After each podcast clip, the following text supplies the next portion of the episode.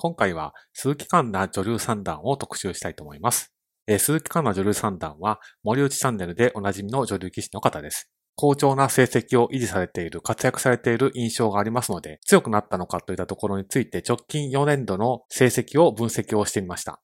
まずは、鈴木環奈女流三段の21年度タイトル戦の勝ち進み状況をまとめています。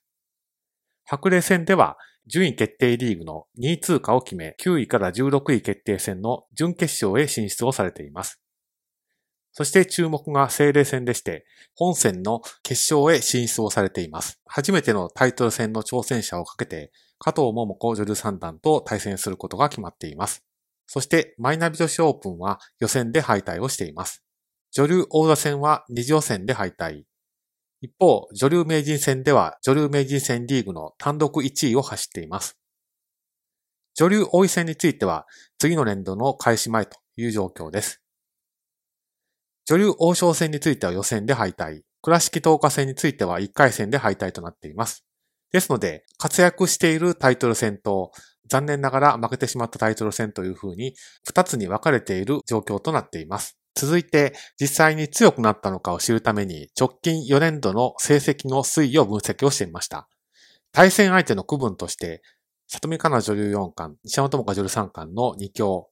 そして白麗戦で1位通過を決めた方、そしてそれ以外の女流棋士の方という3種類に分けて対戦成績を分析をしています。まず18年度はこのような成績となっています。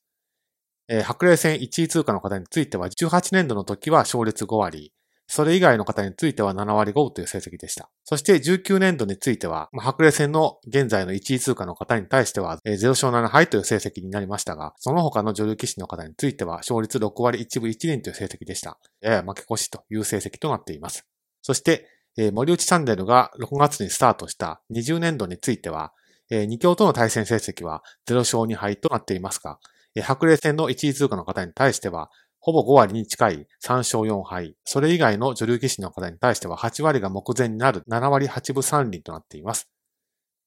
そしてさらに加速をしたのが21年度で、白麗戦の1位通過の方に対しては4勝0敗の勝率10割。そしてそれ以外の女流棋士の方に対しては勝率7割5分となっています。